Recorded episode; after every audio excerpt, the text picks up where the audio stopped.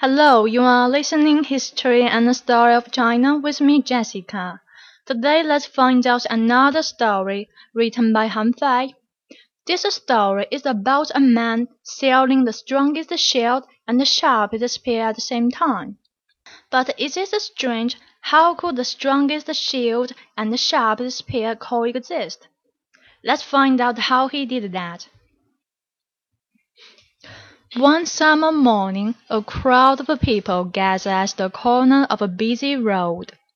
While some of them who remained on the fringe of the crowd were stretching their heads trying to peer inside. And at the center there was a young man. He was holding up a shield in his left hand and a spear in his right hand, and he was yelling as hard as he could.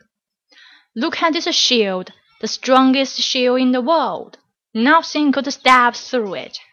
It is the best thing you could ever have to protect yourself. After that he raised the right hand and continued. Oh, and this, you never wanna miss it. It is the sharpest spear you could ever see in your life. Look at the shining sharp head and the strong shaft. With this, you can stab through anything you want.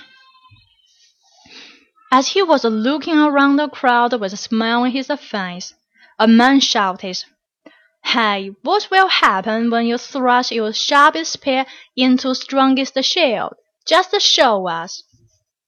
The crowd burst out a laugh, but when they tried to suppose the young man that he had sneaked away with his strongest shield and sharpest spear as fast as he could. This is the end of today's story. I hope see you next time.